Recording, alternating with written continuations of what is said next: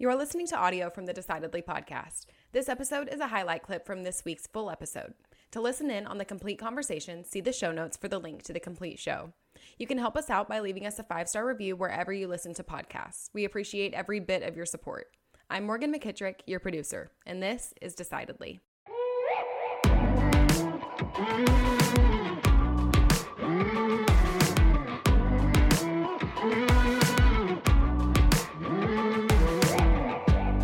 But what I realized is that the Lord was working out uh, stuff in my heart that I had, you know, I had I had made a career in music and the money and the fame and the friendships and all that stuff.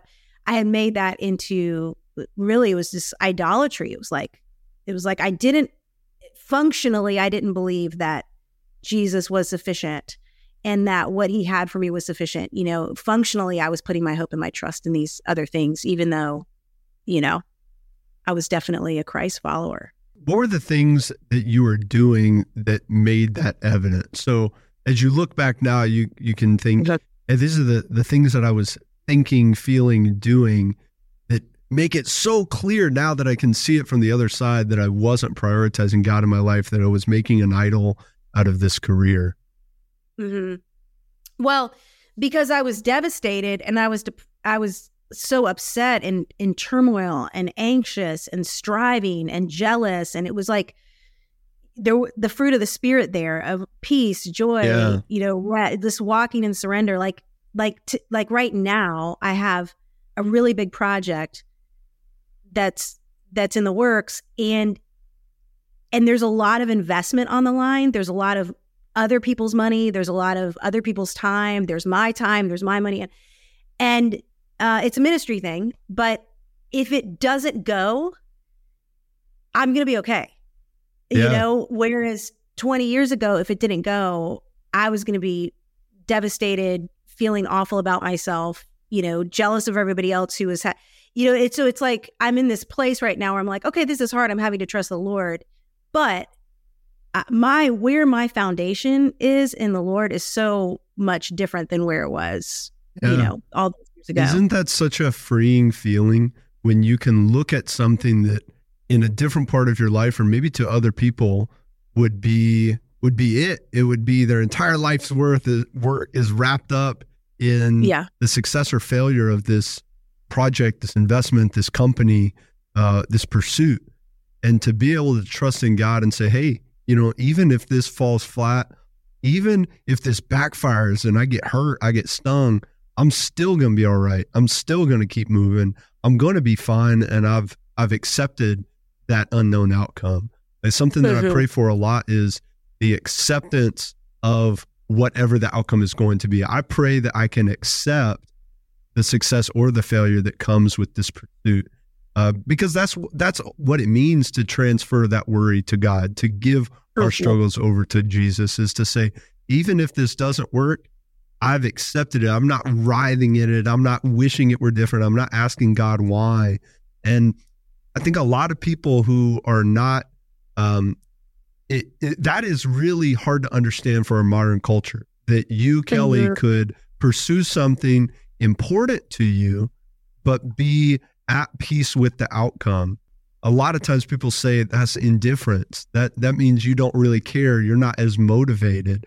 How could you mm-hmm. not really want this? You it sounds like you don't want it to work out. It's like, no, I, I do want it to work out, but my want is not greater than God's want. And if God wants it to not work out, it's gonna not work out, and that's gonna be okay with me.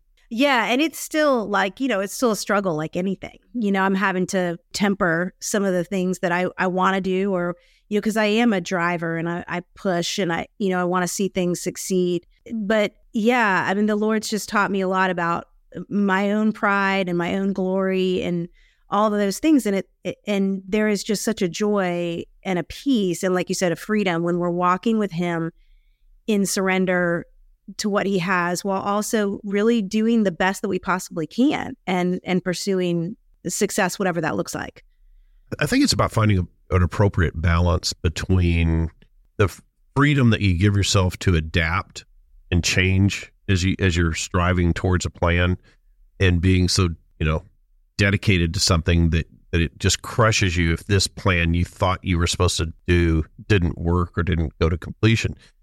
It, it's finding that balance because you, you're right. You say if you if you rotate too far to the side that you were talking about, saying where you say, well, you know, just I'll I'll go easy going, whatever happens happens, and this is just you know my life.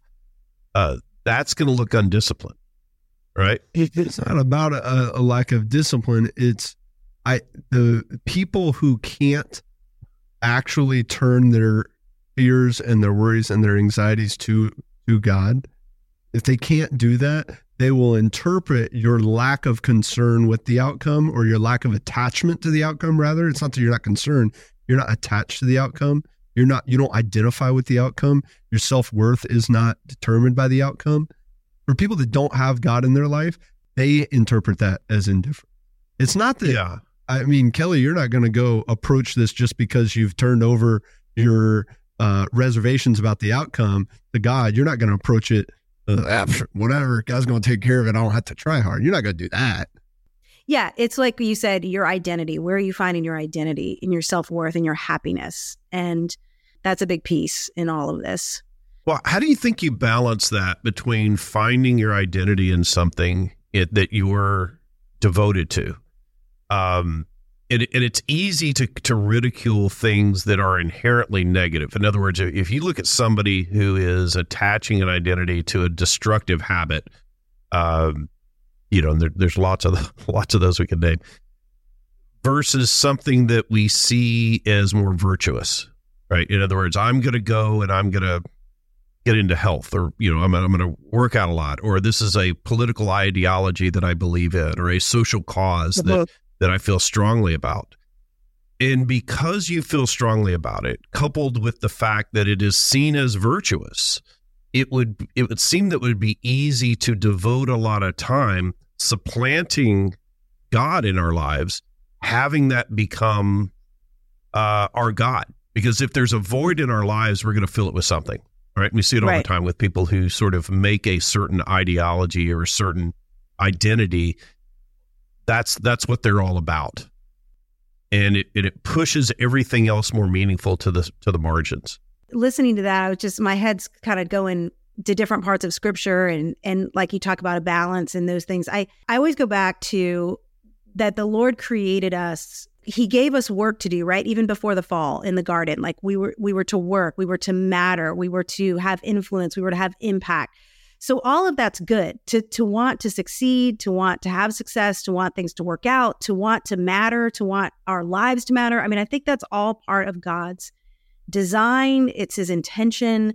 Uh it's it's good that we are seeking those things.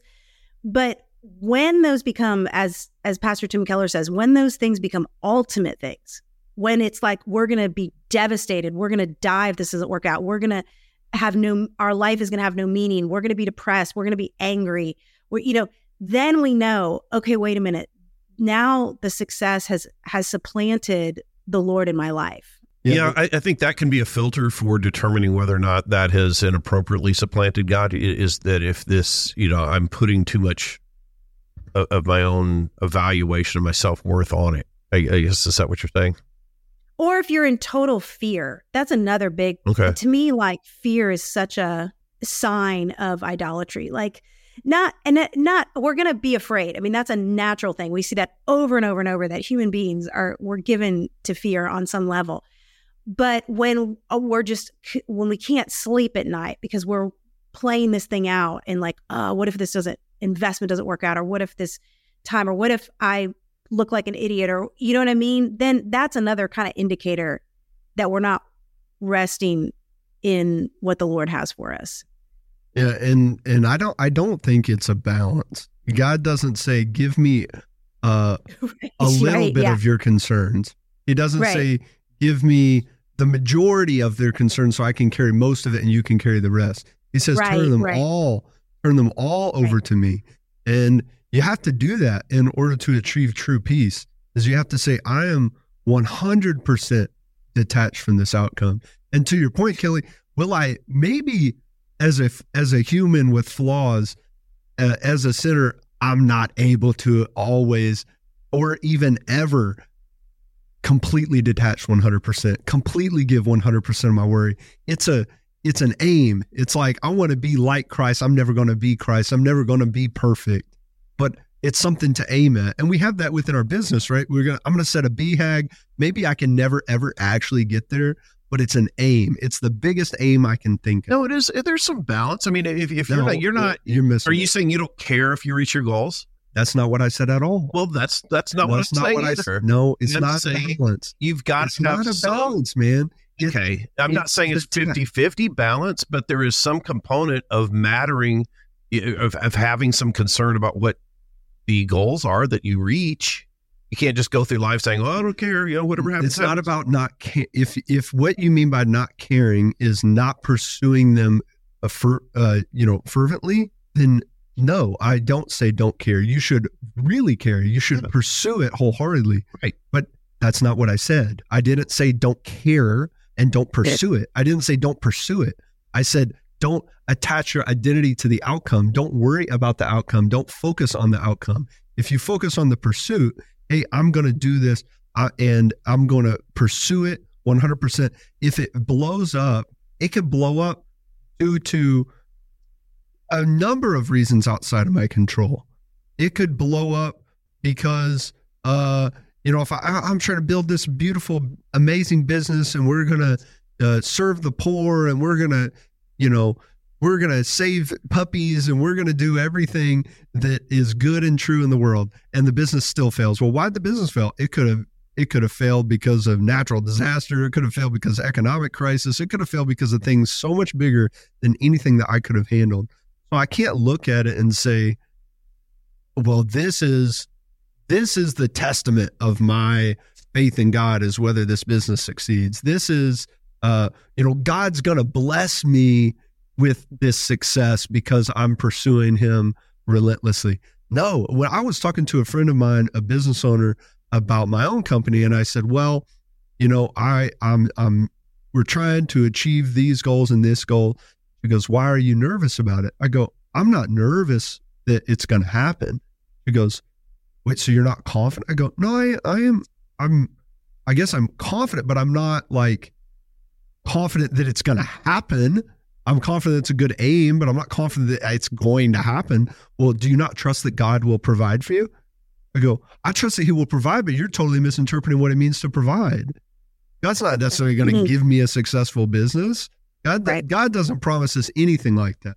And so Right. for us to focus on the Right. outcome, that's not that's not what God calls us to do.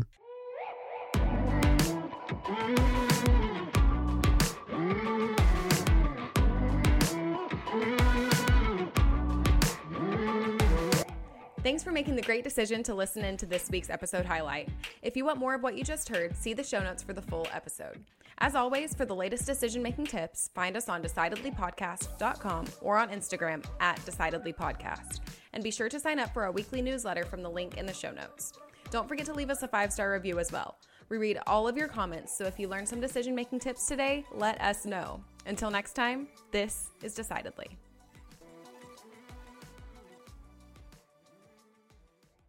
Insights, advice, and comments provided by Shawn Smith, Sanger Smith, and speakers identified as part of the Decidedly podcast should not be considered recommendations. Speakers not identified as members of Decidedly are expressing their opinion, and their statements should not be construed as reflecting the views of the Decidedly team. This podcast is produced solely for informational purposes, not personalized advice.